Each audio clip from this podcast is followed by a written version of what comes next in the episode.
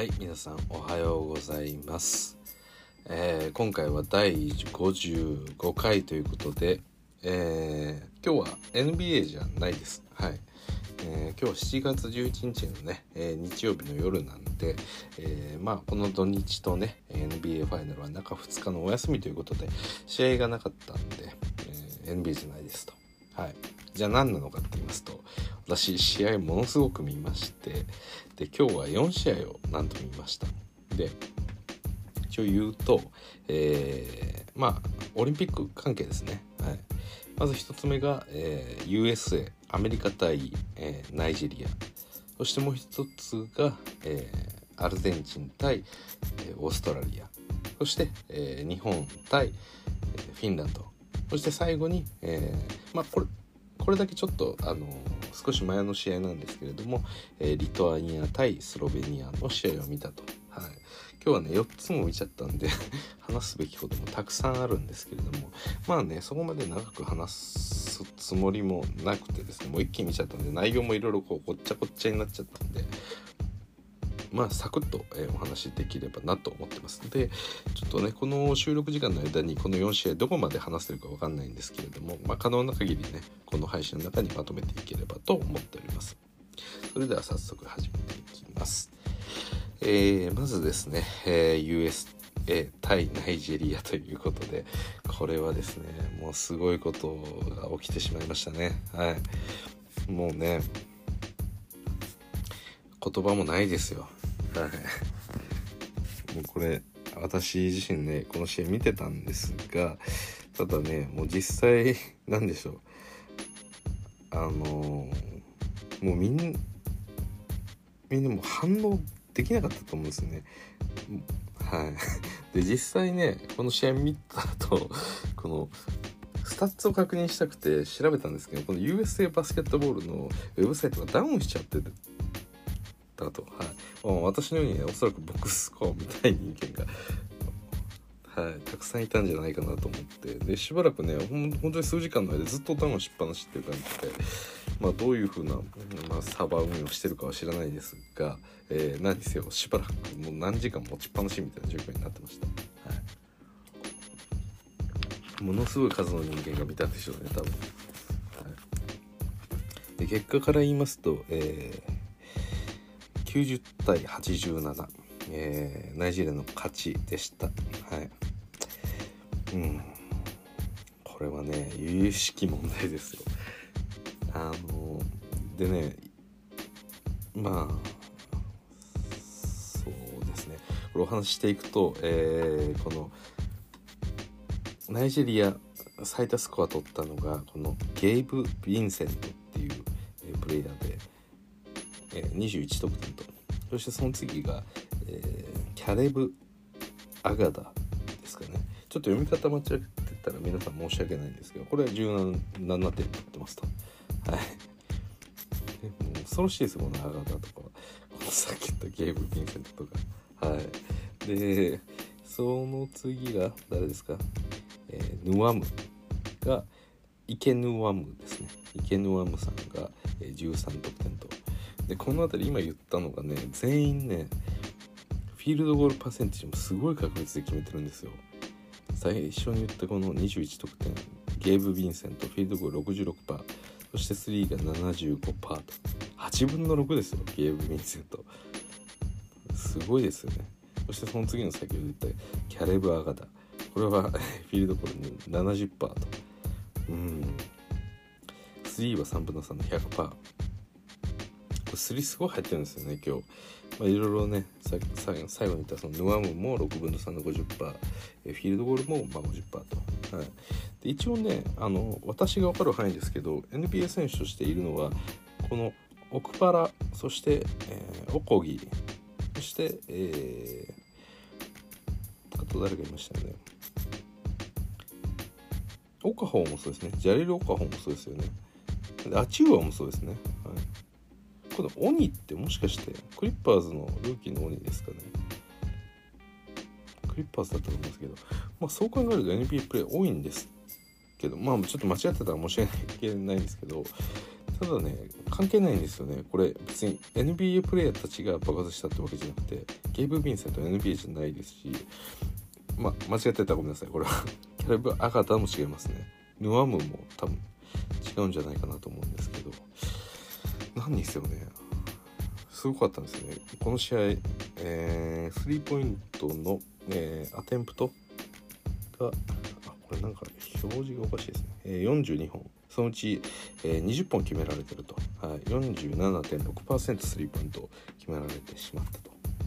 たと、はい、そして逆にですねちょっとアメリカ見ましょうか、うん。えー、最多は、えー、ケビン・デュラント17得点。で、えー、まあ言っていきます。それぞれ言いますとフィールドゴール KD 強なんと30%です、はい、スリーは40ですけど13分の4しかフィールドゴール決まってないんですよね、まあ、いつもなら決めてるような、えジャンパー。別にそれは何でしょう。このナイジェリアのディフェンスが特段良かったかっていうとそういうわけでもはい。まあいいディフェンスもありましたが KD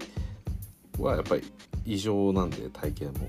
そのショットとしてすごく難しかったってことはそこまでなかったはずだと思うんですが30%しか入らなかったです。そして、えー、次は15得点ジェイソン・テイタム。はい、これは 57%60、えー、っていう感じだったんですが次が、えー、デイミアン・リーラード14得点と、はい、これもね、えー、フィードゴール40%しかなかったですと。で、えー、とですね。この次がアデバヨになるんですかね。57%であとは、えーまあ、ドレイモンド・グリーンザック・レビンなんか取ってるんですけどやっぱ一番の問題ここです。ブラッドリー・ビール、はい、2得点です。25分出場で。うん。はい、フィールドゴールが、えー、14%と、うん、7分の1そして3が0、はい、1分の0でしたね。どうなんでしょうか実際のころねこれプラスマイナスで見るとビールが出ていた時間帯っていうのはえー、プラス6なんですよね。はい、でチーム最悪が、えー、マイナス11のバーム・アデバイとデミアン・リーダーとそしてマイナス10がケビン・デュラントと。あるんですが、うん、ビールどうでしょうかね。まあ実際プラス6なんであれですけど、まあ、今までの私のイメージを前提に言わせてもらうとブラッドリー・ビールっていうのはもうオフェンスモンスターですよね。今季もね得点王を取りがけたようなまあ、そんなプレイヤーですが、えー、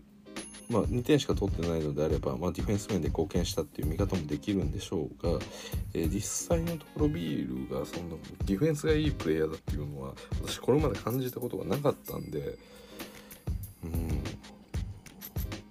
まあプラスマイナスはいつもこのね結果が何でしょう必ずしもこう適切に表されてるかというとちょっと怪しい指標ではあるんで、まあ、なんともあれですがうんただねビールみたいな、えー、役割のプレイヤーがここまで得点を取らないっていうのはどうなんだっていうのは私は非常に思ってますね。は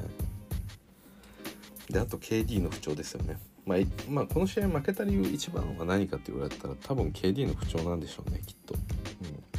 この間までね、えー、まあ、ミローキーバックスと、えー、イースタンカンファレンイースタンセミ、えー、そうですね。セミカンファレンスファイナルですねあれは。はい。でやっぱりヤニスとだったりこのミローキーバックスとの死闘があった中ででケンジ自体も、まあ、最後の最後スリーポイント外したりだとかえー、まあ、だいぶ疲労も見えていたのかなっていうところがあったんで、まあ、ここちょっと試合が乗ってこないっていうのも、ある種仕方ない部分もあるんですけれども、うん、ただね、なんかこう弱さを感じましたね、 United States は。はい。うん、なんかね、この試合の後とかもいろいろこう、あの、アルゼンチン、そして、えー、オーストラリアの試合とかも見てるんで、やっぱり思うのは、本当に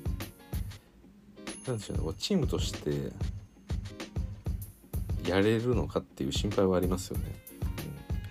うん、だからその KD だったりテイタム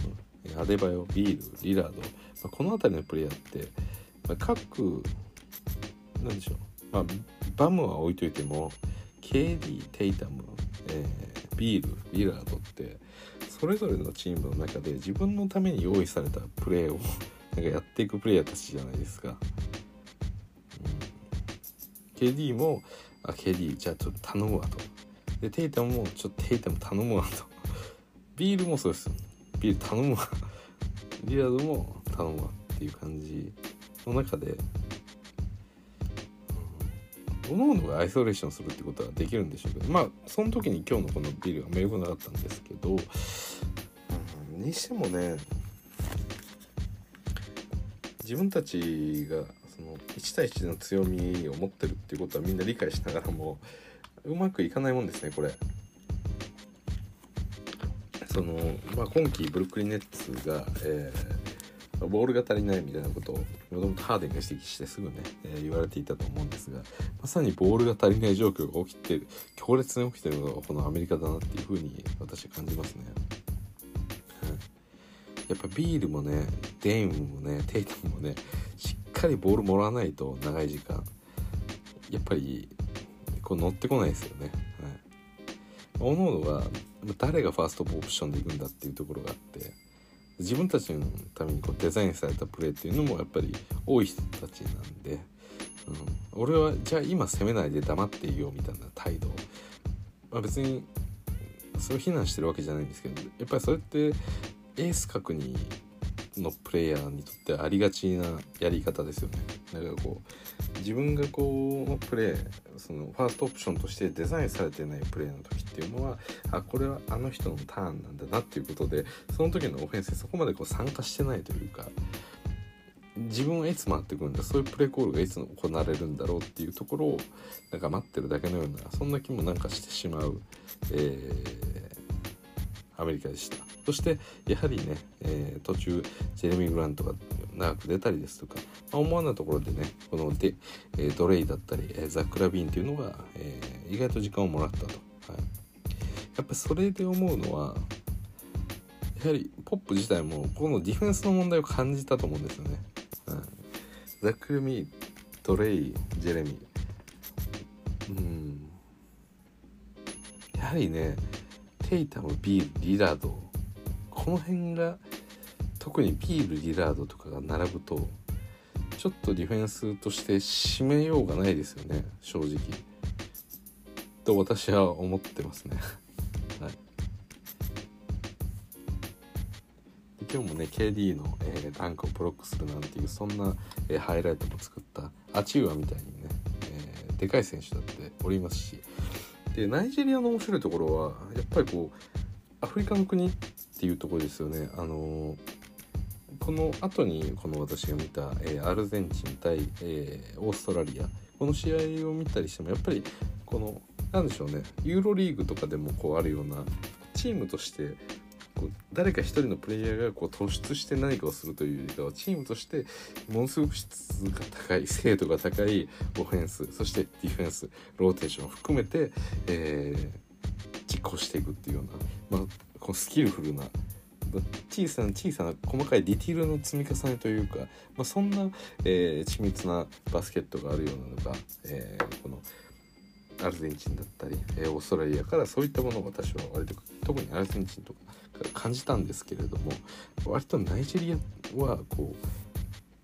うなんでしょうね。それこそある意味アメリカと近いような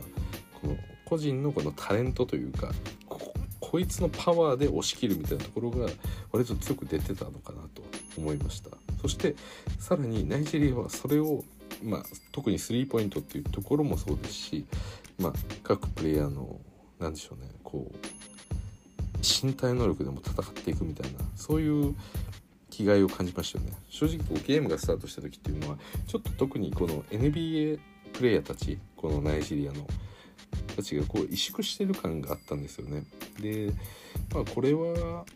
アメリカかななんていうふうに思ったんですがこの非 NBA のプレイヤーたちっていうところがあの、まあ、NBA の逆に言うとこう恐ろしさも知らないですし、えー、まあ、その上下の関係だって知らないですし本来自分たちはどういう扱いをされてるのかみたいなところも別に想像も及ばないんでもうやれることをやっちゃえみたいな感じでやられた結果もうバコバコにこうねやられてしまったっていうのがこの USA ですと。はい。いやこれは結構衝撃的でしたよね、はい、私もちょっと信じられなかったです、うん、これどうするんですかね。まあこれはあくまで強化試合というかエキシエキシビジョンバッジっていうような、まあ、ある意味親善試合みたいな形の立て付けでしたけどはっきり言ってアメリカのプレイヤーたちっていうのはそういう温度感でやってなかったですよね。はい、これ 本戦で当たってたら普通に負けてましたよね。いやこれ結構問題ですよやっぱりこのセンター陣もどうするんかっていう話もありますしディフェンス本当どうしにかしてないとダメですね。当になんかこう合わせて練習なんかしてないんだろうなというかなんかまだねいろいろメンバーも揃ってないですし、うん、中でこうチームとして連携を持ってねやれるのかっていう、まあ、特にこのはっきり言ってこの USA、まあ、KD が不調だったんでこの USA とナイジェリアの試合はトップランクの戦いでもすらなかったんじゃないかなっていう気さえちょっとしますね。まあ、才能としては突出したものが、まあ、タレント力というかはあると思うんですけどアメリカには。ただこれはね負けますよ他のチームに。スペインとかアルゼンチンオーストラリアに。これは負けますよ下手したら。うん。っていうことをちょっと感じましたね、はい、まあまあなんとかねあの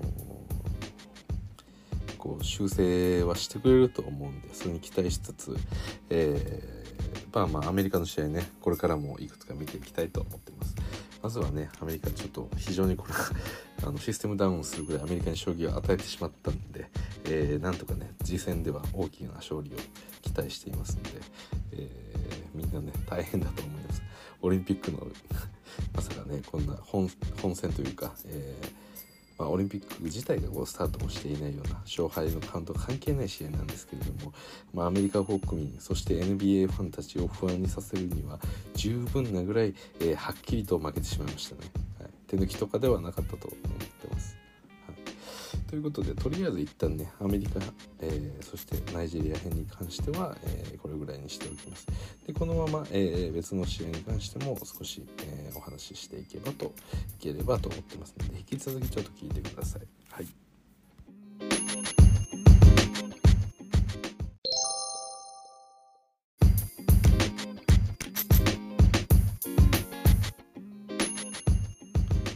えー、ここからはですねアルゼンチン対、えー、オーストラリアの試合についてのお話なんですけれども、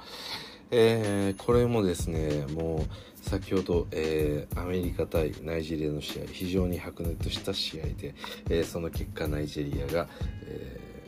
まあ、なんと勝利したっていうことがビッグサプライズが起きたっていうことなんですけれども、えこの試合もですね、まあ、お互い、まあ、サプライズっていうほどのえー、確かオーストラリアが、えー、今 FIFA あ FIFA じゃない FIBA の3位ですかねでアルゼンチンが4位とかまあどちらともこう上位のチームなんで驚きではないんですけれども逆に言うとその、えー、ランキングが近かった分あの非常に白熱した試合をしてくれましたと。で全体の流れを見ても、えー、どちらが勝つのか本当にわからないような、えーもう本当に切迫した試合でした。でこちらの試合に関しても先ほどのアメリカとナイジェリアのお話で言った通り、えー、ただの練習試合ではなかったです。本当に、えー、もう国の威信をかけたようなそんな熱い戦いがありました、はい、もう私はねもうこのナイジェリア対アメリカの試合そしてこの後、えー、まあ時系列として今あの見た順番でこう話してるんですけどもオーストラリア対アルゼンチンを見た後大興奮でしたね。はい。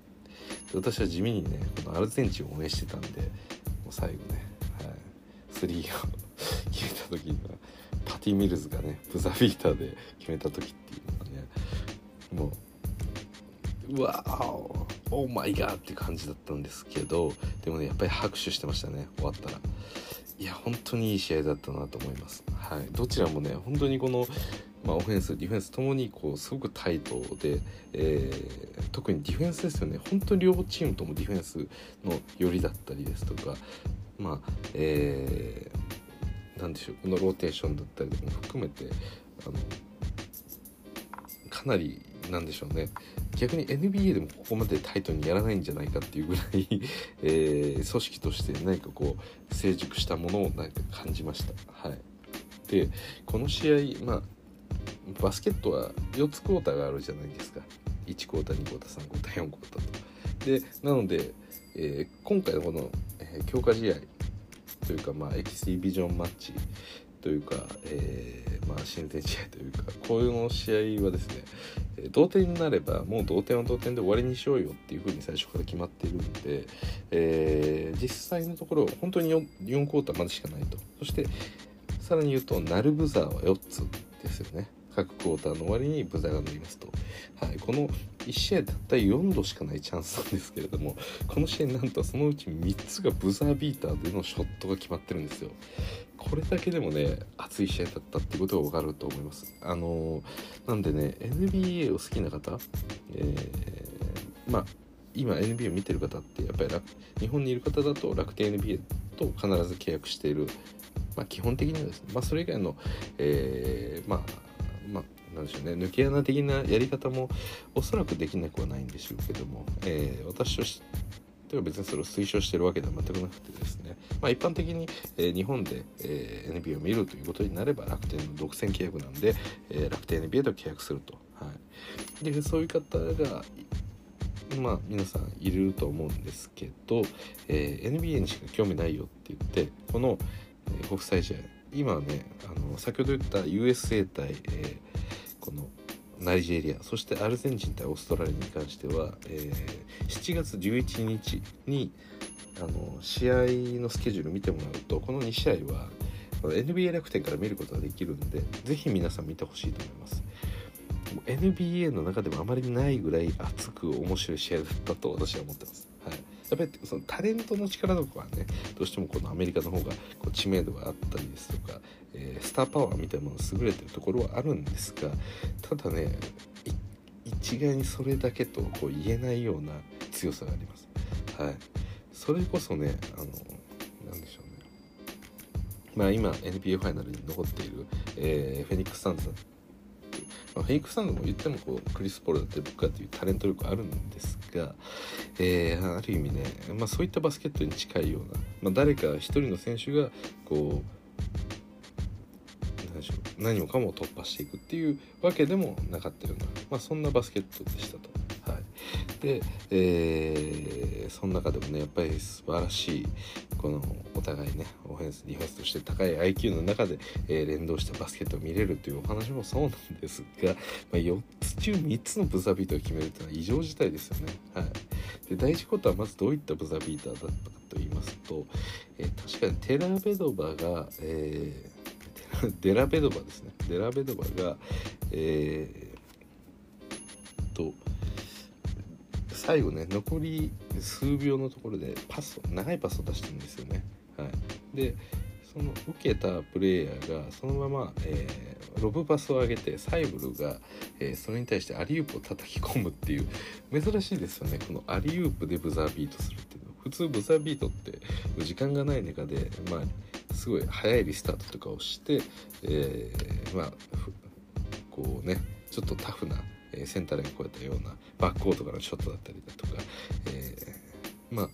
割とこうレイアップだったりジャンパーだったりとかなんかそんな形やっぱり時間がすごくタイトなんで、あのー、あまりこう凝ったプレーっていうのはできないですよねブザビートって。うん、なんで残り数秒しかないっていう時にはやっぱり味方にパスしてどうこうするっていうことよりかはまあそれなら自分がレイアップに行く。でそれで外れるかまあ多少タフであタフなこの、えー、ミドルジャンパーとかでもいいんですけど何にせよね、えー、遅れてしまえば意味がないことなんでこれは。相手に対してパスを通してそのプレイヤーが受けてそこから叩き込むとかショットを放つっていうその計算っていうのは自分の中ではしきれないところなんで自分は1秒で打てると思ってパスを出してもそのパス位置が悪かったり、えー、ボールが手につかなかった場合っていうそこにはあの予期していない時間が発生してしまうのでなんでも残りね例えば2秒とか残り3秒以内になった時にそのプレイヤー自身が自分でショット放つことは一般的だと思うんですけどなんとねこの第1クォーターは、えー、そこからアリウープを出して本当にもうジャストぐらいのタイミングで、えー、ロブパスを、えー、サイブで叩き込んだと。はい。いやこれは本当に素晴らしかったですよね、はい、でその次のプレーがですね、え、逆にねまあ、今サイブルとかの話をしていたのはオーストラリア側ですよね第1クォーター。それに対して第2クォーター何が起きたかというと、えー、確かねあれを打ったのはなんかブルドーザーみたいな名前だったんですよあビビルドーサーっていうプレイヤーがいたんですけどルカ・ビルドーサーっていう。このプレイヤーがですね第2クォーター、まあ、センターレーンちょっと超えたところフロントラインフロントコートにほんのちょっと入ったところから、えー、ショットを放ってそこで、えー、ブザービートのスリーポイントを決めたと。はい、なので、まあ、第2クォーター終わる時点でもねかなり均衡した拮抗したような試合展開で確か5点差もなかったあって5点差ぐらいの感覚だったんですけどそれがまあ最後に決めたその3でぐっと広げたっていうような、まあ、そういう、えー、第2クォーターの終わりが前半終了がありましたと。そして最後ですね。なんとなんでこれ得点がね、えー、試合を終了して87対84なんですけど最後84対84でキックした状態でで残り数秒の中で、えー、パティ・ミルズがスリーを放って、えー、そのスリーブザービートを決めてオーストラリアの勝利になったんですよ。はい。うんいやこれ素晴らしかったですね。はい。本当にあの何も言うことないと思いますただねあのまあ全般的にこのこのゲームに限らずなんですけど日本の試合とかも含めてちょっとねこのクロック残り数秒ってなった時のそのクロックの使い方っていうところがなんかこうどうなんだろうっていうプレーは多かったですね。はいあの先ほど私ちょっと言いましたけどいや残り数秒ならもうパス出してる暇ないじゃんってもう自分で打った方が20秒バイオレーションになってしまったらそもそもそのショットは、まあ、意外タフショットでも確率そのエリアでそのプレイヤーがそのシチュエーションで打った場合にそれが完全に20%だったとしても0になるよりかは20の方がマシじゃないですか。だからやっぱり、まあ、NBA 自体がこう個人的というか個人のそのパワーが強い、えー、バスケットをしてるからそういうのが一般的なのかもしれないですけど私は、まあ、NBA 以外のバスケットはあまり試合としては見ないんでその感覚としてはね、えボールをもらってすぐ打つとかボールをもらってあと数秒ならもう俺が打っちゃうとか別にこれってエースじゃなくてもややることだと思ってるんですけどただねなんとなくこう、えー、アメリカ以外の試合を見てる中で残り数秒ってなった時に、えー、自分が打てずその24秒バイオレーションになったりですとか先ほど言った感じでこれどこの試合か忘れましたけど、えー、残り3秒とかでねあのあこれだから多分これアルゼンチンのパスだったんですよね。そのこのパティ・ミルズがショット放つ前のポゼッションだったんじゃないかなと思うんですけど、えー、逆サイ例えば右コーナーで、えボールをもらす右コーナーでショットを放とうと思ったけど打てなかった。そしてショットクロック残り3秒っていう時に右コーナーから左コーナーに対してのスキップパスが出してるんですよ。まずそのパスの距離が長いんでそこで時間食いますよね。そしてそれぐらいの長いパスを出すってなると特にこの右コーナーから左っていうこう横断的なパスって簡単にはやっぱり通らない分ボールの位置が高かったりですとかこのエンドラインキワキワをパスを通したりですとかあの要はシューターの手元にパスとリムに対して、えー、リングに対して正対してる状態で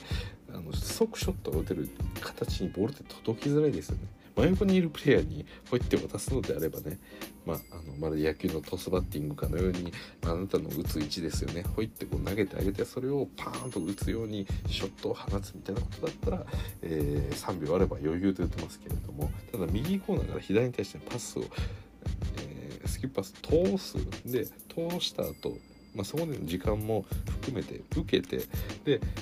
やっぱり長いパスになればなるほど、えー、そのパスが通るまでの時間って長いですよね。っていうことはもちろんシュートコンテストに、えー、やってくるプレイヤーっていうのもやっぱりいると。で特にそういうプレーの時ってガッと走り込んできてるんであの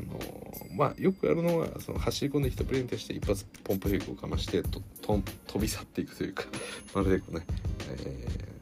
こう快速列車がね目の前をバーンと突き抜けていくようにそれ快速を一度ポンプフェイクでかわしてからショット打つ。まあそこで一度ワンドリブルついて、サイドステップで完全にフリーにしてからショット、え打つみたいなことってまあ非常によくあると思うんですけれども確かこの時このアルゼンチンのポジションだったと思うんですけどその残り3秒ぐらいで右コーナーから左に対してパスが通ります。でボールをこうミートした瞬間に、えーまあ、もちろんそのキャッチャーのシュート即できるような位置でもなかったですしシュートコンテストも来ていたので、えー、そのシューターがですねサイドステップポンプフェイクしてサイドステップして自分が打てる環境を作ろうとした。でそこで、えー、24秒。経過してしまって結局スリーポイント自体はその後打った後決まったんですけどまあそれは24秒より後だったんでショットはなしっていうことになって同点のままラストポジションで確かこのオーストラリアに行ってしまったみたいな風なことがあったと思うんですよ。うん、ごめんなさい。これがもしこのポジションじゃなかったら申し訳ないんですけどなんですよね。そのそうですね。残り時間少ない中でもう自分が打たなきゃいけない、まあ、この時時間に対してはもうちょっとなんか各チームシビアにもっとなっていいんじゃないかなっていう感じがしました。なんかこう第4クォーターの、えー、特にクラッチタイム入ってからのこのクロージングっていうところが各チームまだこの甘い感じがあって、えー、まあ、そこでこう絡め取られてもおかしくないんじゃないかなっていうところがちょっとありました。ただ、まあ、あくまでこれはね、えー、練習試合っていうことは一度あの一応ね付け加えた中で、えー、まあ、最後のその残り数秒のポゼッションどういう形にするのかっていうのは、えー、なんでしょうね。どれだけ練習してもやっぱりそのプレッシャーの度合いが違うんで最後のセットオフェンスとかっていうのは。だからあえてね、えー、そういうことを遂行してみようっていうことをこう練習の中でちょっとチャレンジングなことをやってみるっていう可能性もあるんでだからまあそういうことをこの練習試合の中で試してる可能性はあるんですけれども、まあ、何にせよねちょっと、えー、練習試合であっても、うん、そういったほぼ全てのチームに言えることなんですけれども、えー、第4クォーターだったり、まあ、クラッチな場面だったりですとか、えー、ショットクロックが残り少ない時のその対応っていうところでちょっとパスが多かったりして結局バイオレーションになってしまってるケースもちょっと多かったんじゃないかなっていうふうに感じてます。はい、はい、はいでまあねいろいろ言いはしたんですけど先ほどの話に戻るとこのオーストラリア対アルゼンチン試合本当に面白かったです。はい皆さんぜひ見てほしいなと思ってるんですがえー、っとですね一応オーストラリア勝った方の、えー、ボックスコアからちょっと言っていきますと、えー、パティ・ミルズが17得点であのまあフィリオゴールチはそこまですごく決まってたわけでもないんですけれども、まあ、3はね、しっかり決めてくれてて、で、お次がですね、ジョー・イングルス。はい。まあ、ユタジャズのね、えシューターとして。多分ねレギュラーシーズンでも40%を超えてましたよね、はい、だったんですけれどもまあちょっとねイングルスはい。なんか1回ぐらいなんか変なプレーとかあったんですけど基本的にはそこまでなかったと思います。ただねターンオーバー4つしてるんですよね。これちょっと気になりますよね。うん。なんかその私のイメージですけど本当にこれイメージ数字全然見てないんであれですけどイングルスってこのユタジャズの中で割とこう安定感の強いプレイヤーというかあのそうですね。あのグリズリーズの、えー、元グリズリーズのポイントガード誰でしたっけ？怪我した人。えっとパッと名前が出てこないな。誰でしたっけ？えー、マイコンリー。そうですね。マイコンリー思い出しました。マイク・コンリーが、まあ、正規のポイントガードではあるんですが、まあ、今回あのプロフの中で、えー、実際にこのコンリー自体が怪我をしてしまってるっていうシチュエーションの中で、えー、ちょっとイングルスがボールを持つ時間があったりですとか、まあ、そうじゃなかったとしても、えー、イングルスが出てきたタイミングでイングルスがちょっとこう、えハンドリングをしてちょっとプレーを落ち着かせるっていうような、え場面とかもあったりしたんで割とこうイングルス自体は、高い IQ があって、まあ、シュート力もあってそして、まあ、身体能力としてものすごくこう何か優れてるわけではないんですがかなりこうチームを落ち着かせてくれる、えー、そういった安定的なプレーヤーと思っていたんですがまさかね今日4ターンオーバーしたんでちょっとあれなんかジュングルスのイメージと違うななんていうことを思ったりもしておりました。はいであと、えー、次がですね、えー、15得点マティス・サイブル、えー、サイブルといえばですねこの間このオール NBA えじゃないオールディフェンシブチームにも、えー、選ばれたんでしたっけ？投票されてたんでしたっけ、えー、確か選ばれましたね。3人選ばれたはずですね。そうですね。シクサーズから、えー、エンビード、えー、ベンシモンズサイブルの3人が選ばれたんで、え、入ってましたと。でサイブルやっぱりねその、え、やっぱりこう名前に、え、まあ本当にねあの負けないというか、え今日もねかなりいいディフェンスをいくつも見せてました。で最後についてはね今更こうディフェンスについて語りたくもないというかあのまあ皆さん知ってることなんで、ま、それ以上にね今日はスコアリングのところをかなりあの強化してきてたなと。やっぱり NBA クラスまあ、渡辺とかもそうなんですけど NBA の中ではそこまでスコアラーとしての役割を持ってないんで、えー、まあ、平均のスタッツとかそこまでスコアは伸びてないんですけれどもただ実際ねこういうチームの中でしっかりとスコアしてくれっていう役割を与えられた時には、まあ、この15得点取れるぐらいの、えー、能力があると。はい、で今日はね先ほど言ったような第1クォーターの、えー、アリウープだったりですとか、まあ、結構果敢にこうダンクに行くようなシーンがあったりですとか。であとはねスリーポイントも今日は、えー、サイブル3分の3で決めてると。まあ、3自体もねシクサーズの中でも打ってますけれども、うん、かなりこれはねあのオーストラリアにとってはこういい誤算だったなというふうに思うんです。まあ誤算と言っていいのか分かんないですけど、はい、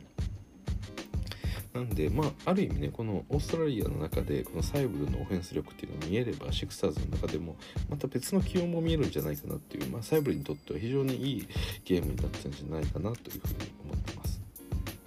で、えーまあ、特にね、シクサーズ自体が、えー、今季エンビード、まあもう負けちゃいましたけど、エンビード、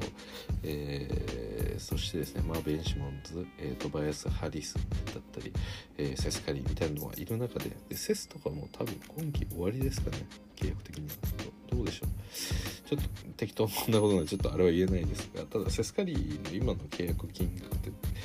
うん、すごい安かったですよね。確か10ミリオン切ってるぐらいですよね。はい、の割にね、えー、実際あのこのプレーオフの中でもシクサーズの、えー、オフェンスの、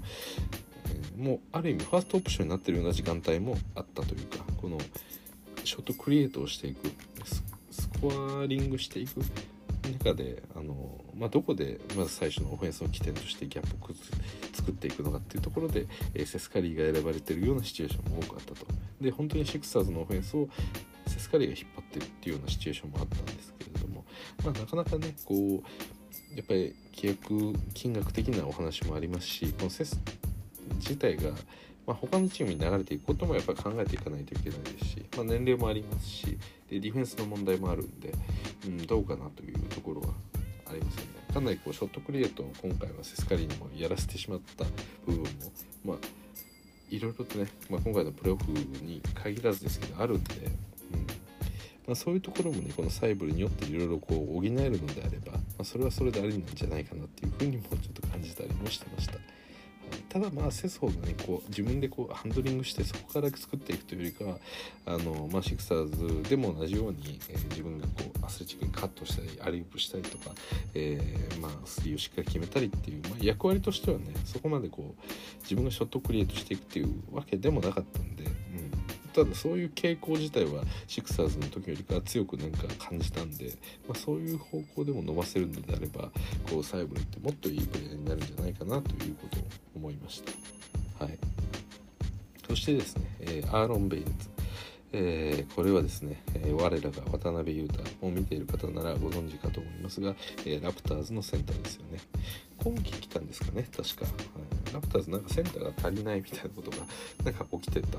起きてて確かだったんですよね。で、すごく気になったのが、このアーロン・ベインズやたらスリーポイント打つんですよね。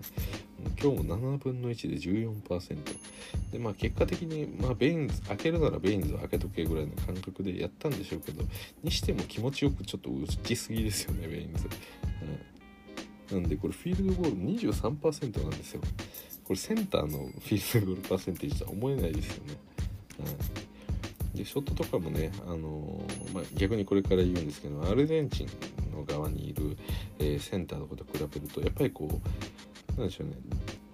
もう少し豪快すぎるというか、まあ、悪く言うと雑な、えー、フックショットだったりとかっていうのも多くて、うんまあ、気合十分っていう感じはあるんですがなかなかねこううまく、えー、センター同士の争いっていうところで言うとあのベインズはちょっと難しいその今回なかなかね、えー、アルゼンチン相手には難しかったんじゃないかなというふうには、はい、感じております。で、えー、そうですねで私がちょっと話したいのは、えーまあ、話したいのって、まあ、オーストラリアもちろんそうだったんですけどアルゼンチンすごく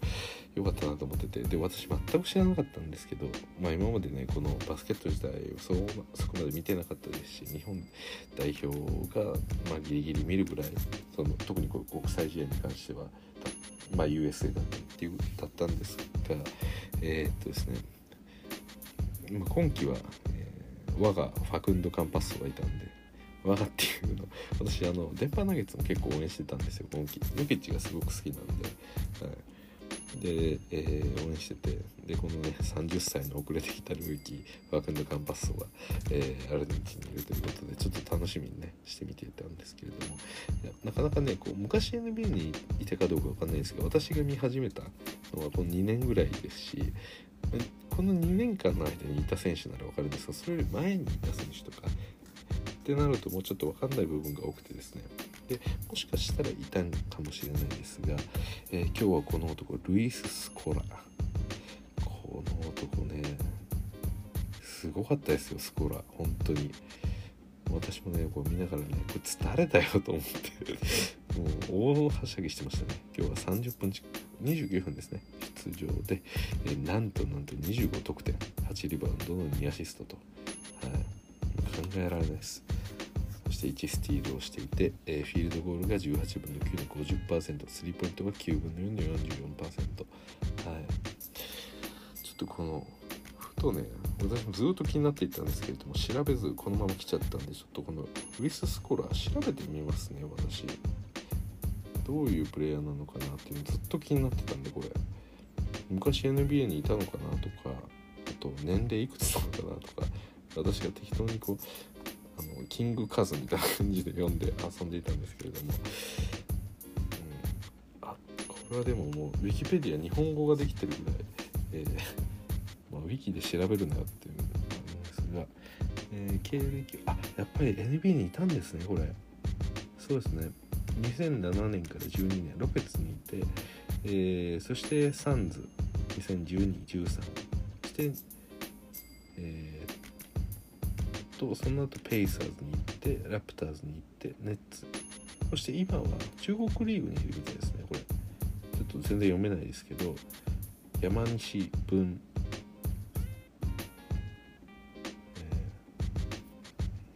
山西文筆の文。みたいなやつに酒。酒？酒とか感じ入ってるんですね。地名なんですかね。で、えー、猛牛とかの、えー、竹。竹々しいところの竹ですね。もう竜猛竜ですね。すごい勢いの竜そして老朽バスケットですね。クラブと、はい、うん。これはすごいですね。なんかちょっとスタッツも見たいですね。ルイス・スコラすごいいいプレーでした。本当に。いくつかは知らないですけど45歳とかで適当に言ってたんですが本当は何歳なんでしょうか。41でしたね。はい。まあまあ。たいですね。どれぐらいの活躍してたのか。よしこれ。バスケットボールリファレンス見てますか。うわ昔の写真ですねこれ。すごいロング、えー、長い髪ですね、えー、ちょっとねまあ、肩にかかるんじゃないかぐらいの外羽の髪型で真ん中でね分け目を作ってる。と今の方がなんかイケオ時間があって結構 いい感じです。なんですけれども。よく言えば、えオーシャンズイレブンとかで言ってるジョージ・クルーニーみたいな悪く言えば、えー、あの芸人のマジ半端ねえみたいな。イグジットじゃなくてトータルテンボスの藤田みたいな。そんな顔してます、はい、ジョージ・クルーニーと似てるのかって言われるかもしれませんが。いやいやでもね本当に素晴らしい、えー、活躍でした、はい。見ましょうか3とかねそこまで入ってないですね。うん。まあめちゃくちゃ悪い。あまあまあ昔のバスケットなんで、まあ、打ってないっていうのがまずあるんですがそうですね。1試合あたり平均で一番打ったシーズンで、え、2015-16年のトロントで、え、1試合あたり2本打ってるんですがその時には4割近くの確率で決めてますね。ただ今日はねもっと打ってますよ、はい、えっとねさっき言いました。が9分の4決めてるんでこれは本物ですよね、はい、でねショットいいんですよ。シュートタッチがいいのが分かるんで、まあ、ある程度近い距離のフックとかもしっかり決めますし、うん。まあ、ある程度ねその外のショットも打てるプレイヤーなんだなっていう感じがなんかしましたね。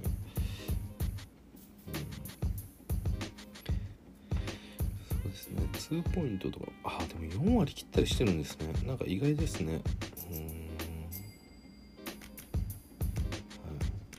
い、まあ得意なんじゃないんですかね。たまたま入ったんですかね。私もそこまで追ってないんで分かんないんですがここは25点。いやもう本当にすごかったですね。はい。そしてそして、えー、我らがファックファクドカンパスを、えー、12得点、えー、フィードゴール50%スリーポイントも50%と。ファック決めてくるねっていう感じでしたし、えー、かなりねいろんな素晴らしいプレーいっぱい見れましたね。こう、まあ、カンパッソのやっぱり持ってる何でしょう一つ単純にねボールをキャリングするっていうところだったりですかボールをプッシュするっていうところだけでもうんやっぱりかなり強烈にいきますよね。ガンガンガンガン押していきますしこのプレーの中でのこう大きな緩急が生まれるというかすごくあのアルゼンチンのこのオフェンスにこういろんな何でしょうね捉え捉えようのなさみたいなものを与えてくれますよね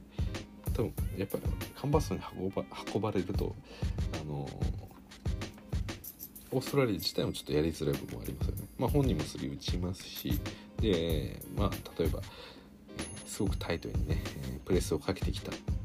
そういったことが起きた場合でもガンガン当たっていきますしそこでボールをちゃんと運びますし、はい、で自分もドライブにも行きますしであとはね今日なんかすごくいいプレーがあったんですよね。こうなんかボールプッシュしてきてガーンとすごいスピードで来たなと思ってその少し止まったぐらいで味方のリムのね下の辺りはあれ走っておそらく左コーナーの辺りからカットしてきたのかな？なんか忘れましたけどそこに対してねものすごい速いスピードでボールをバーンと投げて通してしまって、えー、リブに対してのこのイージーショット2点を作り上げたっていうのもあってあれはね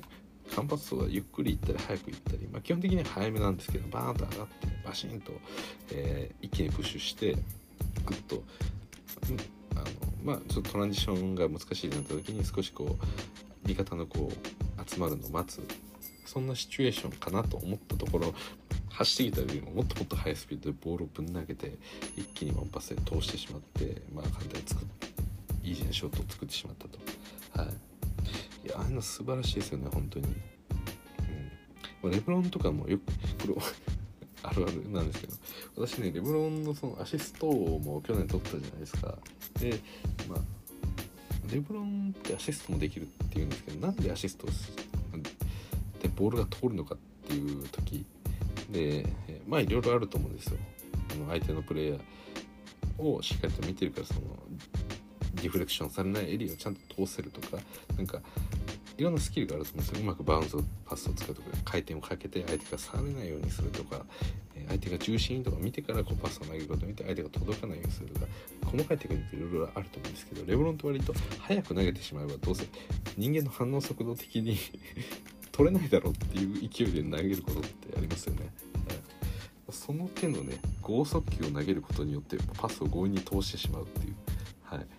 一番自分に対してのそのマークマンだったり少し奥にいるヘルプディフェンダーじゃあ反応が間に合わないぐらい。そういうものもう一個奥にいるな。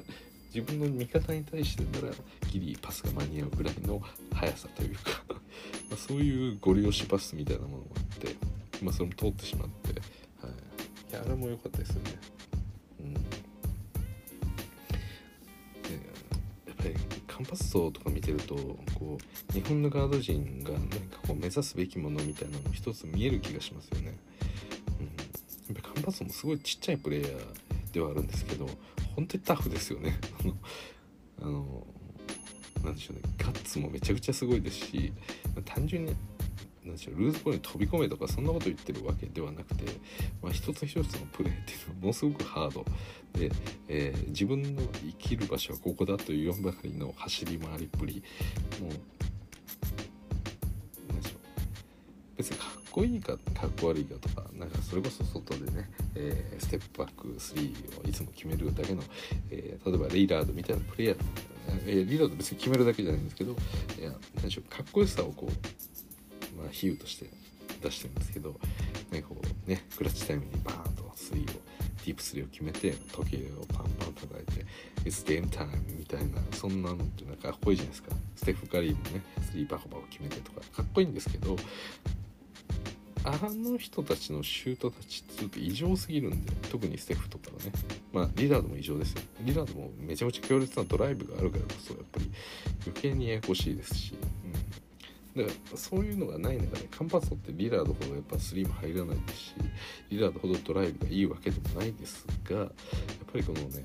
あの30歳ルーキーでビアートよりもまあ選手として劣るんですがやっぱり NBA で、えー、今季ドラフトされてである程度の活躍をしてみせたっていうのはまあもちろんねあマレーがいればなって思うようなシーンも多かったですよ。デンバーは。ただねこのカンパスは大きな仕事をしたと思います。特にこのヨキッチがここまで戦えたっていうのはカンパスそのハッスルがあったからヨキッチもそこに、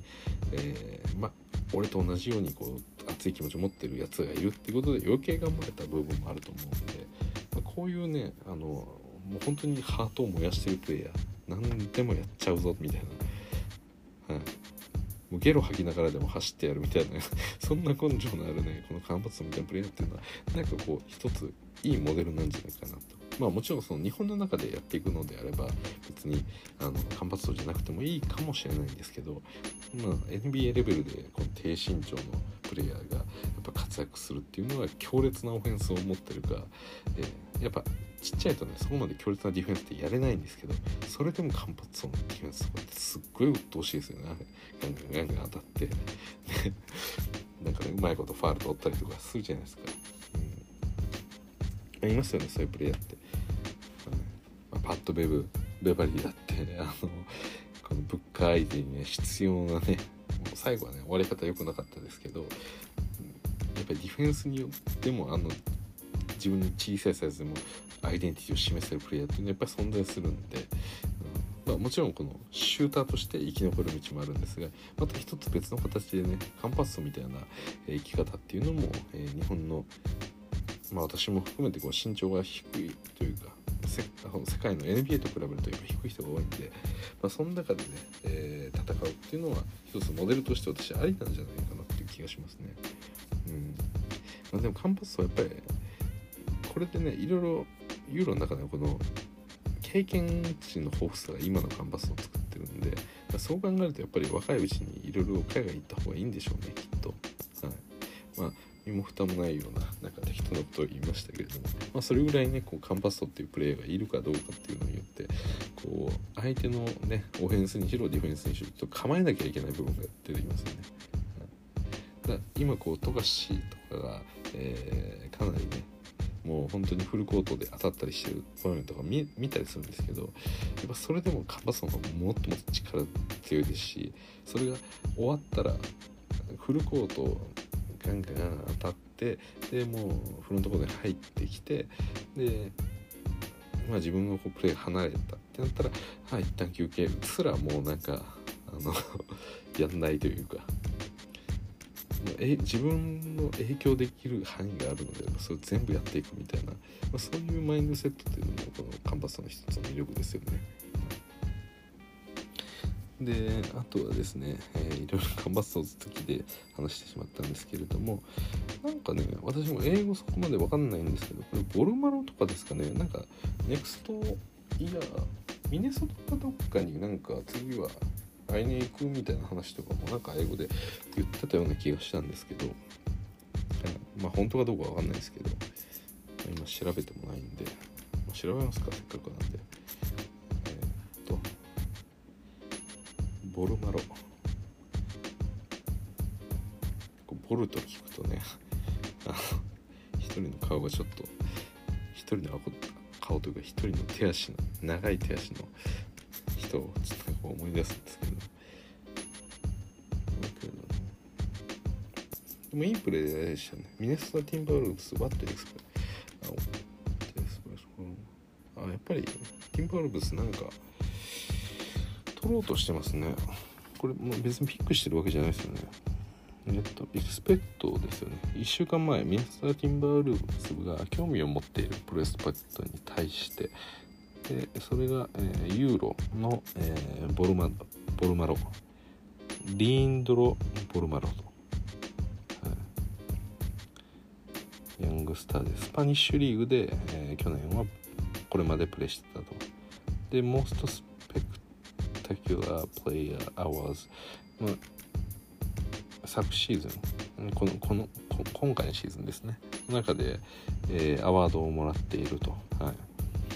一番こうフラッシュ、はい、ベストじゃベスト MVP ではないみたいなんですけどまあなんかこうなんでしょうね。こう衝撃的なプレイヤーというかこうインパクトに残ったプレイヤーみたいな形でこうそういうアワードをもらってると。はい。これ選ばれてたんですか？2020年の NBA ドラフト23番目のピックだったんですね。ボルマロは選ばれた5つのスポットから、はい、このジェイデン・マクダニエルズ前に。いいシーズンだったと。でスペインで、えー、1ゲームあたり16分の出場をしていたと。で平均6.4ポイント1.5リバウンドの1.8アシスト。で、えー、シューティングのパーセンテージが、えー、504587と、まあ、シューターとして、まあ、ある程度こう優秀な指標がありますと。はい、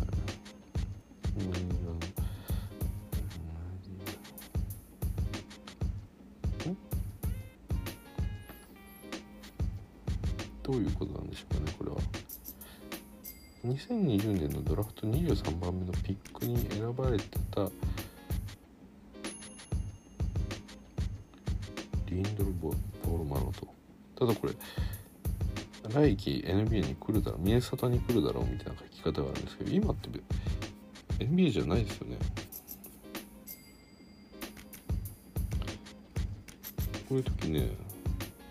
英語が得意だと助かるんですけどね。リンドル・ボルマロは、えー、キャリアとしてはそうですね FC バルセロナですよね。何でしょうこのドラフトピックされたみたいな話は。23番目。2010年 NBA ドラフトライツ。23ドラフトボルマロは、えー、ニューヨークニックスにあニューヨークニックスに、えー、23番目で選ばれたと。ただ彼のドラフト権が、えー、ミネソタにトレードされたと。うーん。なるほどなるほど。2020年 NBA ドラフト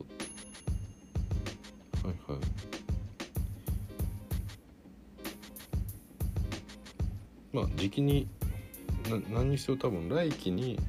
ミネソタに来るよっていう話なんだと思ってます。間違ってたらごめんなさい、はい、なんで、まあ、結構ね体は細いプレイヤーなんですけれどもそのまあプレーのこの綺麗だったりですとか、まあ、シュートまでのこの動きみたいなところっていうなんかこう NBA レベルにあるような確かにこうキレがあるプレーがあってもう言われるとああ確かにそうなんだろうなっていうこともなんかこう納得してしまうような感じでした。ただ確かそこまでねいいなと思いながらも得点がすごく決めたわけでもないような気もしてますがちょっと数字見ましょうか。えー、っと今日の試合に関しては6得点ですよね。はい、フィードゴールが50%、えーまあ、3は1分の0だったんですがそもそものショットアテンプト自体そこまでしてないですね。今日は 4, 4つしか打ってないです。はい、でフリースローは、えー、1分2分の2の100と、はい、っていう感じなんで、うん、ただある程度身長もあってね、えー、結構細身ではあるんですが、えー、まあ、今後のこのプレーの幅っていうのをなんか期待できる感じですね。NBA に来ればね多分今 FC バルセロナ FC じゃない、はい、バルセロナですけどもう少しこう筋量を求められるこのまあ、筋力トレーニングっていうのもかなりこう増やされるのかななんていうことも思ったりもしますけれども。はいといった形でね私はものすごくこうアルゼンチンが面白かったですね。やっぱオーストラリアは割とこう NBA 選手が多かったんで、えー、そうですねジョー・イングスアーロン・ベインズそしてパティ・ミルズに、えー、マシュー・デラベドバまあデラベドバーはもう NBA 選手じゃないですよね。確か、えー、1週間まだ経ってるんですね。数日前ぐらいにメルボルンメルボルン・ユナイテッドに確か、えー移籍するみたいな情報を見た気がしますね。なんで馬場雄大と、えー、来季まあ来季馬場が同じであれば、えーメルボルンで同じように、えーチームメイトになると、はい、私キャブスにいましたよね。最後もキャブスですよね確か、はい、だと思うんですが、まあ、そんな形でデラベドバがいたりですとかであとサイブルもいましたしで私結構いいなと思ったのはこのなんかイグザム、はい、なんか荒削りではあるんですけれどもちょっと期待させてくれる何かがあったりとか。やっぱりこうね、えーなんでしょうね。普段 NBA の中では見れない、えープレイヤーを見るっていうのもこの一つ、えー代表チーム国際試合の魅力ではあるんでそういった面白みもありましたね。で、えーまあ例えばさっき言ったサイブルだったりですとか、えー日本代表でいう渡辺みたいな形で、まあ、そのチームの中での役割っていうものはそこまで NBA の中では大きく与えられてないんですけれども、えーこの代表チームに入るとミニッツをしっかりもらってそこで、えスコアリングも期待されるっていうことであれば、え今までこう見えてなかった側面っていうのが見えてきたりするんで、まあ、そういう意味での面白さもありますよね。はい、なんで私はねそういった意味でもこのまあサイブルも面白かったですし、えーそうですね。まあアーロン・ビーンズがあんなになんかこう頑張ってるっていうのも あんなこう俺が止めてやるんだみたいな風に気合が入ってるっていうのも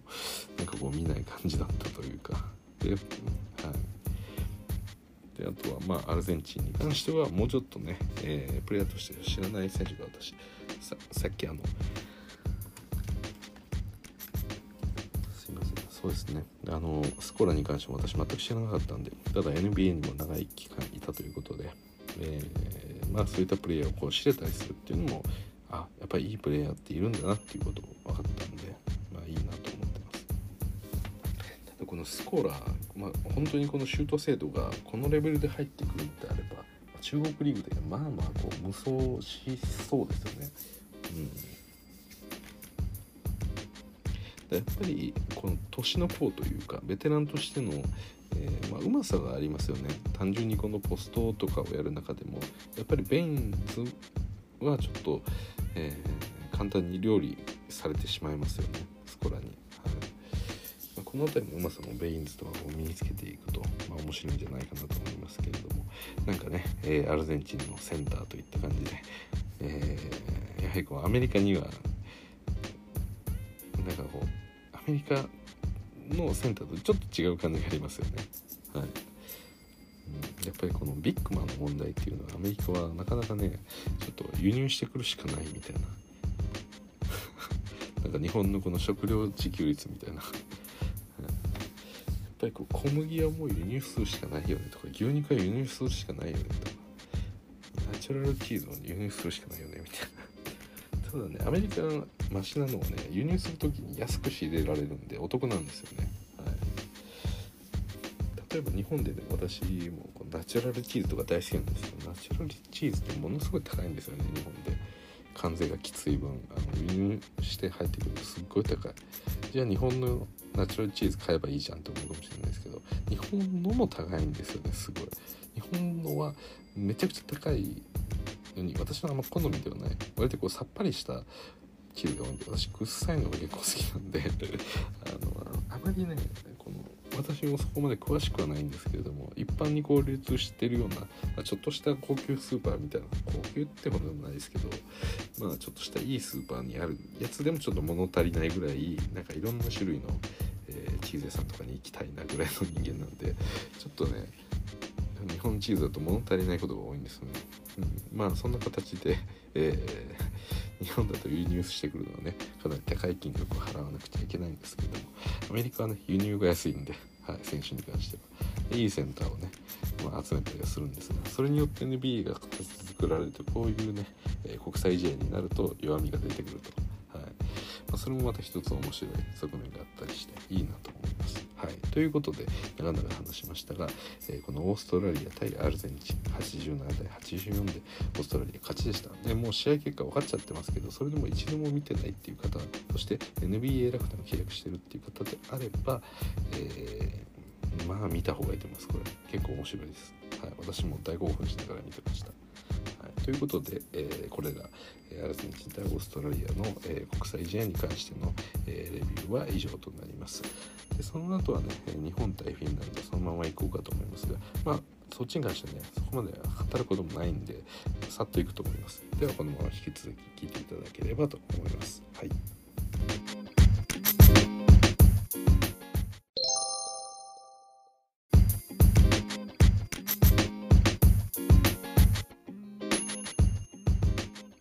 ここからは、えー、暁5ご存知ですか、えー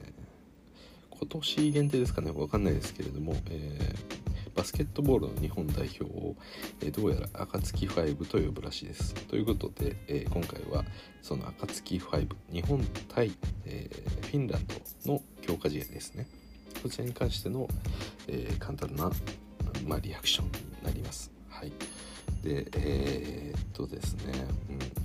うん、まあこの3日間3日間というか3試合の間、えー、初戦ハンガリーそしてベルギーフィンランドと、えー、3試合やってきました。は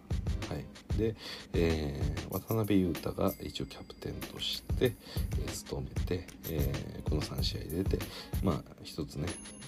活躍はある程度してくれたんですけれどもまだちょっと八村塁とそして、え、馬場雄大、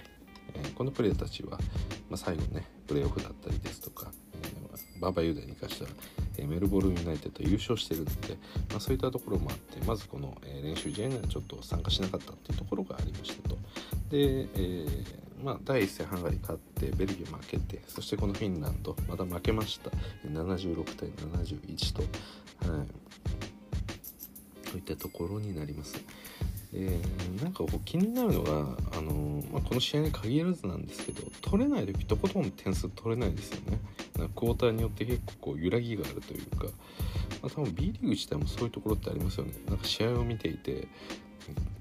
ボロ負けしてたのに次ボロ勝ちしてるみたいなことってたまにあるなと思ってて、まあ、気のせいかもしれないんであれですけどでフィールドボールがね39%でしたと。3は結構入って38%これフィンランドは23だったんでだいぶ上回りましたよね、はい、ただ2ポイントが40%しか入らなかったと、うん、で2ポイントの中いろいろ入ってるんですよ。私この見てるツイこのボックススコア自体が暁5の、えー、この公式なんで、えー、まあちょっとそういうドリルダウンするとかそのブレイクダウンしていくっていうことが、あの、やり方が分かんないです。多分これできないですよね。別にプールダウンのメニューになったりしてるわけでもないんで、うん、なんかこうね、アドバンスのこのサーチの機能があったりするわけでもあってまあエクセル表を貼り付けてるような感じなんで、まあ、多分見れないとは思うんですけれども、はい、そしてフリースローはちょっと外してたり、えー、リバウンドですね、えー、これもですねトータルリバウンドが、えー、フィンランドが42、えー、日本が29と、はい、これは大きな差が出ましたよね。どうしょう？フィールドゴールショットアテンプトちょっと数えますか？フィールドゴール53、69あフィンランドの方が、えー、16本も、えー、ショットアテンプトが多いんですね。なるほど。そしてフリースローもあフリースローを感じすると日本の方が、え、12個多いと。まあそんな形になってましたと。さあと。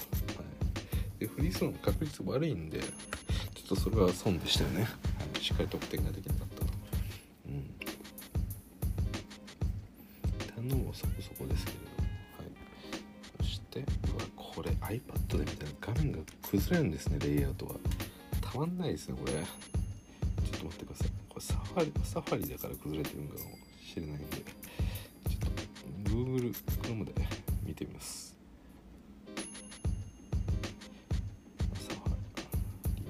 ればいけるのかということを知りたい。はいはいちょっとお待ちくださいね。あダメですねこれ iPad で見るとレイアウトが崩れちゃうんですね。まあ、何にせよ今日一番日本で得点取ったのは渡辺裕太17点と、えー、最初のハンガリー戦ではね25点得点があったんですが、まあ、そこまでは取れずとプチアシストが、えー、4本これもこれがエドワード・ギャビン。エドワーズ・ギャビンですね。でリバウンドは12本。これもエドワーズ・ギャビンと、ギャビンこのエドワーズが12本取って次が田中大輝の3本ですからね。渡辺裕太も同じ3本。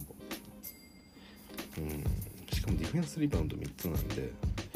まあなんでしょうね。なかなかちょっと難しいですね。このリバウンドは。渡辺が3つになってしまうと田中大輝って多分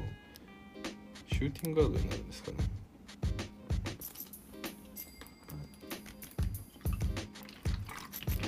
い。や違いますね。ポイントガードしてましたよね確か。最初スターターで出てた気がしますねハンガリーの時に。とは違ってですね、はい、だからポイントガードのような気がします。まああんまりポイント言っても意味ないです。ィンランドもね逆にそこまでこうスコア1人この人がって突出したっていうのはなくてですね。えー、マクスフニエンエド、みたいなプレイヤーがちょっと文字が潰れちゃってね分かんないんですよねこれ。はい。レイアウトが壊れちゃって13得点取りましたと。チームサラリーじゃないボックススコアを見ることができるんでしょうかね。ちょっと調べてみますか。試合普段こう NBA のスタッツまあ NBA のスタッツのドットコムでもいいですしでもしくは、えー、バスケットボールリファレンスとか見てるとやっぱこう見慣れないんででいろいろいろんな角度から見たりできないんで、まあ、別にその見てね分析するわけじゃないんですけど単純にああそういうことなんだとかこれって気になったけどどうだったんだろうとかそういうことをねあんま調べられないっていうのはなかなかこう困りますね普段見てるんだとだからそれがあるとなんかこうファンたちの一つが当たってなんかねこう楽しみもなったりするんじゃないかなと思うんでそういうものがこう充実していくといいですよね今後。まあ、少なくともねあの試合内容とかに関してはあんまりこう言うこともないというか、うんまあ、言ってしまうと何か終わってしまいそうな気もするんで、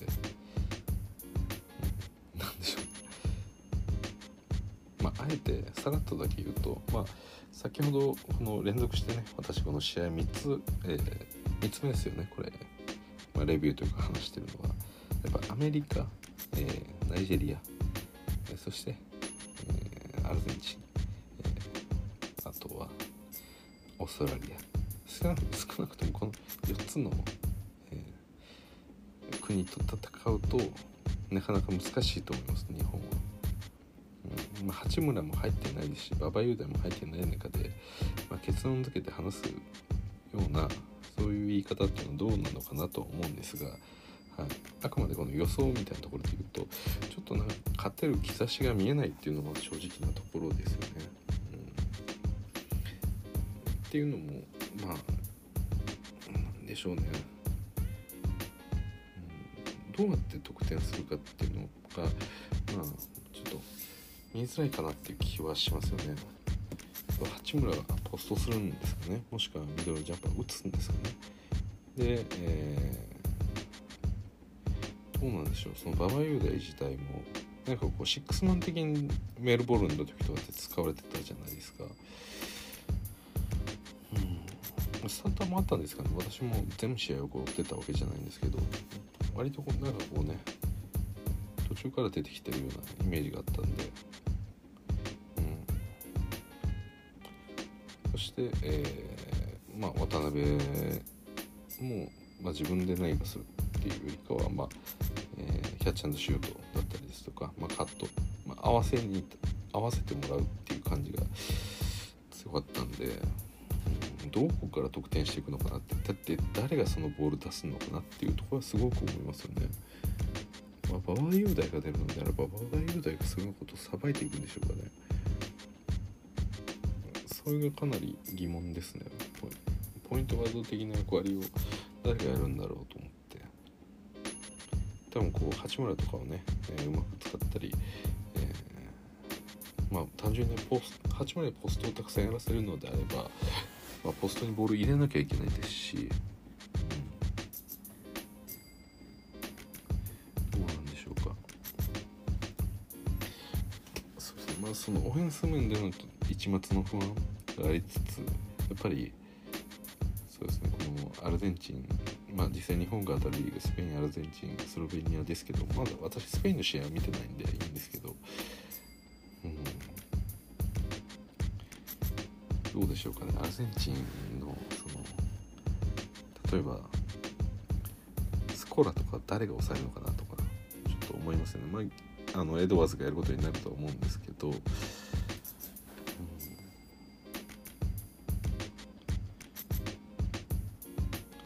ぱりねこのまだこの日本のディフェンスも含めてでなんかすごく2-3ガードをかなり採用してるじゃない2-3ガードじゃないゾーンを対応してるじゃないですか。あのゾーン自体を、まあ、本格的に、まあ、やれなくなった時、まあ、やれててもこうですけど、まあ、練習試合の中でねこのガードをどれぐらい使えるかゾーンどれぐらい使えるかっていうその判断みたいなところもやってるのだと思うんですけどなんかそこをスコラとかになんかねあのこのゾーンの切れ目のあたりにこう飛び込まれてそこからなんかさばかれた人すごく厄介そうですよねあれ、はい、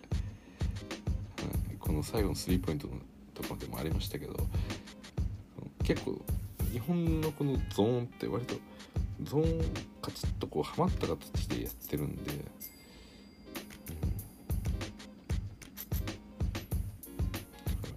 ん、あれ厳しいですね。外からこ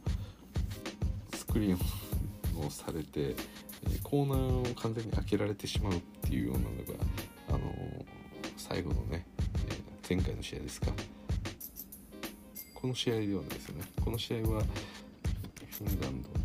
つじゃなくてもう一個前の試合、ー、ベルギーとの試合の時にも3を決められたシチュエーションというのは確かえー、残り数秒の中での2-3ゾーンそして、えー、そのディフェンダーを、えー、そのゾーンの、えーまあ、外側ですね外側のプレーをスクリーンで取られてでその裏で、えー、オープンな形で水を打ってしまったと。だからああいう感じのこととかやられてもそうですし単純に中に入って、スコロが受けてで1人誰か走り込んできてそこにパスを通されるでもいいですしまあなんかいろいろややこしそうな気がしますよね。あのゾーンがアルゼンチンと効くのかっていうところ。うん。ですよね。であとはねスロベニアに関してはもうドンチがいるんでそこにドンチが入ってくるとさらにややこしいですよね。もう異常でしたからね。まあ、スペインはまだちょっと未知数。あでもルビオとかがいますね。うん。まあ、その単純な得点っていう意味でもそうですしそのなんでしょうね。このうん。どどうするんでしょうそのガード陣が引き寄せるミスマッチどうどうやって抑えていくのかってなんかこうイメージがつかないですよね。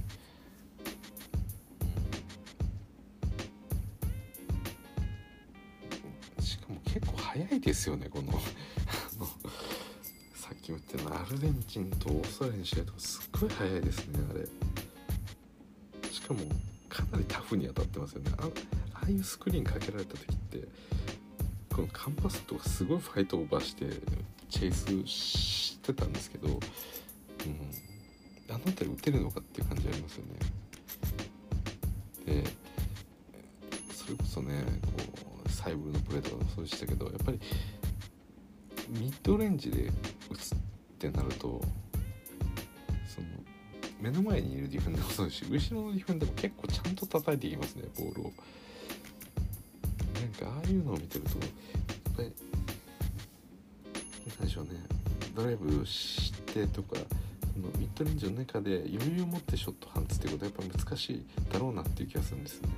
でそういうことをやるのであればやっぱり自分の体を使って相手をコントロールそれこそ背中で担いでコントロールしたりとかあのプレイヤーをある程度こうコントロールしなきゃいけなかったり他のプレイヤーにこうスクリーンを貼ってもらわないとあの安全に打てないんじゃないかなって気がするんですよね。なんかこうシュートのリリースだったりですとか少なくともこれまでのこの3試合の日本代表の、えー、ショットの放つ距離まあこれはあくまで数字で追ってなくて感覚なんですけど、まあ、いわゆるそのオープンワイドオープンではなくてオープンのぐらいの、えー、位置関係の時とかでもやっぱ打たないところはありますよね。そのエクストラパスでもっとギャップを大きくするっていう考え方あるんでしょうけどなんかというよりかはなんかそこでも打たなきゃあのその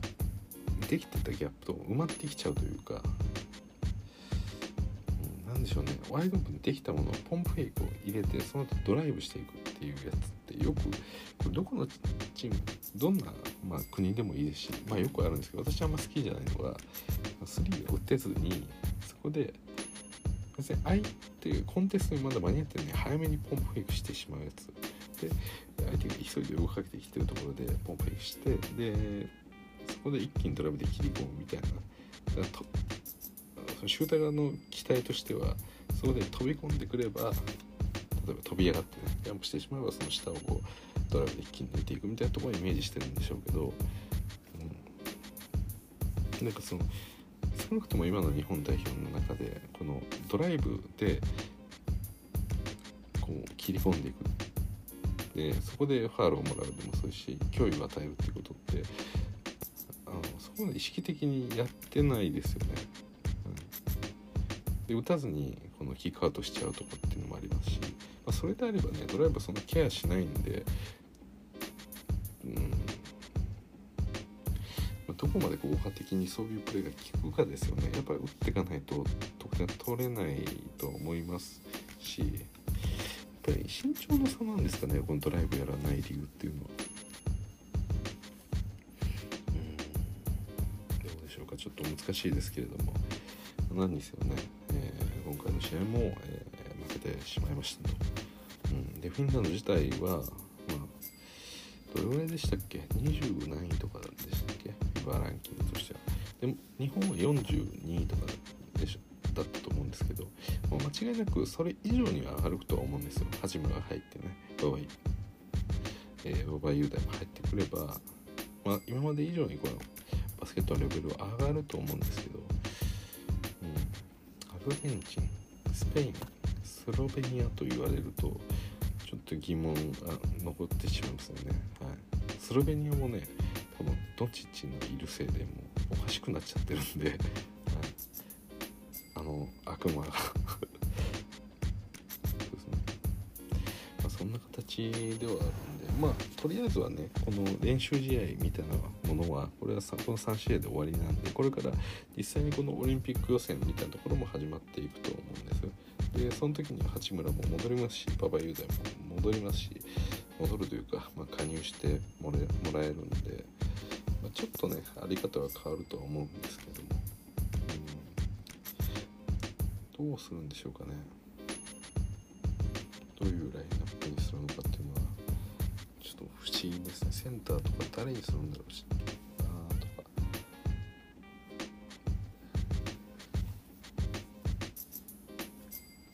まあこの使えるならねエドワーズはやっぱり使いたいですし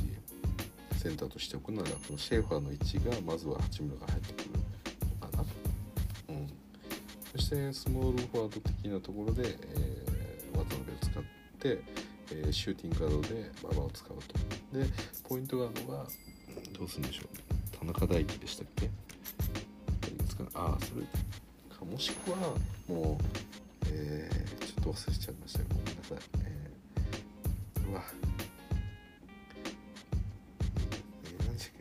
ベベンベンドベンベンベンドラメでしたっけ？そうですよね確か。ベンドラメとかがもしかしたらポイントまで入ってくるかもしれないですよね、クイックネスとそのガッツみたいなところってこの今すごく日本のチームとさっきまで私が話していたチームとかなんか温度感があってまそこで負けてしまうとまずなんか話戦えないような気もするんでポイントガードをベンドラミにしてしまうっていうの一つありなのかもしれないですね。私もあまり知らないですがあのまあなんとなくのねこう雰囲気を見るにあのまだまだ若いぞっていうようなまあのオリンピックチームの中ではそういう扱いのような気はするんですけど実際のところねこの3つの試合を見る限りじゃあ富樫がどれぐらいオフェンスでプラスがあって、まあ、少なくともあると思うんですけど逆にディフェンスでのロストがどれぐらいで大きいのかっていうところもやっぱり考えて、まあ、いろいろね、試せばよかったんじゃないかなと思うんですがなかなか八村もね、えー、いなかった。で芝もういない中だったりでこう、うん。はい、どうでしょうか。まあちょっとねこのロスターの方は、えー、どんな形でスターティングラインナップを作るのかとか、えー、日本代表のどういうふうにするのか。私も代表日本人代表はそこまでね詳しくはない。そこまでところは全然詳しくないんであのまあ NBA のプレイヤーたちはまあではないですけどババユリアとかも多分シックスマンで使うようなもったいないことはしないと思うんで、えー、スターターって出るのは間違いないと思うんですが、うん。まあ、これはね皆さん期待しておきましょうというところで、えー、まあね、もうちょっとこうテンション上げてほしいなとは思いますよね、はい、応援してるんで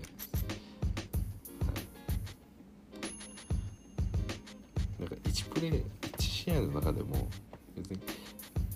この今回のねやっぱグループ見ると勝ち上がれるか優勝できるかって言ったらちょっと難しいっていうのはリアルなことだと思うんですけどただ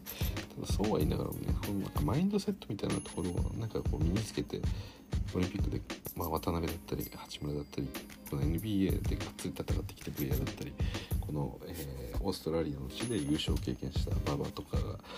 あ、そういった強いマインドセットを持ってると思うんで、まあ、それをね、えー、B リーグの方にこう持ち帰ってもらって、まあ、B リーグ日本の私もいっぱい見ると思うんでバスケット少年とかも、まあ、その中からこう新しいプレイヤーを、生み出すための一つのいずこう礎になってもらえたら、まあ、最高なんじゃないかなとかも思ったりもするんで、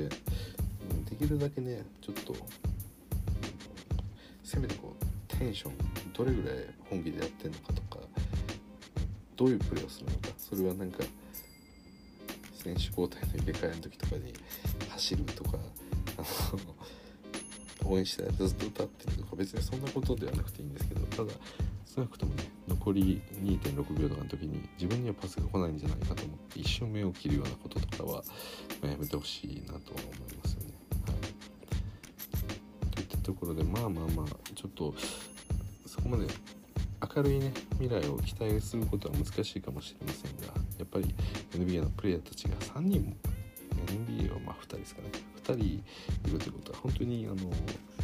国としてもね、えー、強いチームになりうることもあのできると思いますので、えー、現実的な問題は難しさはありますがただ希望を捨てる必要はないというか我々にも、くさんの B リーグで培った経験も多分あるでしょうしそして NBA のプレイヤーもいますし、まあ、そういうことも含めて、えー、今後勝ち上がっていっていただくと最高かななんて思ってます。はい、ということで、えー、日本代表、えー、対、えー、とですね、えフィンランド暁5のゲームレビューは以上となります。そしてこのまま最後ね、一気にスロベニアもう、やろうかな。いや、ちょっと諦めます。はい。この3つにしておきます。ちょっと疲れました。すいません。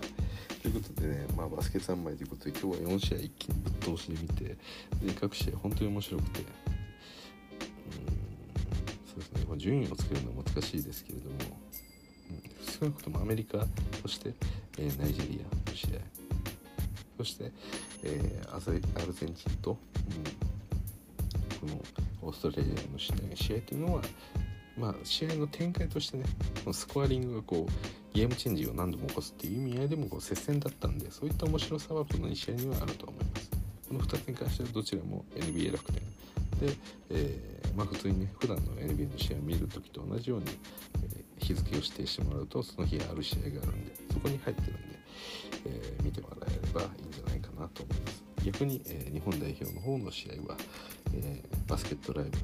えこれはソフトバンクが運営しているバスケットライブの方で、え見逃し配信もできますのでソフトバンクのユーザーの皆さんなら、えまあ、手続きを軽くすれば無料で使えるんで、まあ、そういうのもねやっていただければなと思います。はい、ただね、あくまで、まあ、私これ収録してる時点での話ですし、もしかしたら認識に誤りもあるかもしれないので、まあ、皆さんね自己責任の形にはなってしまうんですが、えー、しっかり自分で確認してね、えー、見ていただければ変なことはやってないですよ別に全然、はい、自己責任とは言いましたけれども。あのまあ、あくまで契約上の話なんでそういった、えー、自己責任って言葉を使いましたが別になんかグレーゾーンのものを言ってるわけでもないですし、えー、何か特別の作業が必要なものを言ってるわけでもないんでまあまあバスケットを楽しむね。いろんな、えー、まあ、楽天系というかソフトバン系みたいな風にあるので、まあ、全部楽しんじゃえばいいじゃんっていうことで今お話をいたしました。話ししてまいりましたが、えー、今日はね3試合のレビューは、え、以上とさせていただきます。そして明日はですね NBA ファイナルゲーム3ですね。今度はミルウォーキーに本拠地を移しての、え試合がありますと。で、まあ、ヤニス・アルト君もねゲーム2の中でもうこれ以上ないっていうぐらいの、え活躍を見せてもうバカみたいにねミドルも入ってもうこれは以上ないよっていうことだったんですがなかなかねそれに応えることができなかったドリュー・ホリデーと、えー、クリス・ミドルトン、まあ、私はこの落としたゲーム2かなりでかかったんじゃないかなと思いますが、まあ、それはそれとしてね気分を入れ替えてゲーム3ファンが待つこのミルウォーキーの本拠地で、えー、なんとかね勝利を飾って2-1っていうところがねまず一発ね、えー、このサンズに対して、えー、ダメージを与えてもらえると NBA ファンとしてはこう楽しいのかなっていうふうに思ってます。はい、ということで付き合いいただきましてどうもありがとうございました。えー、またリアクション動画別の配信でお会いいたしましょう。それじゃあまた。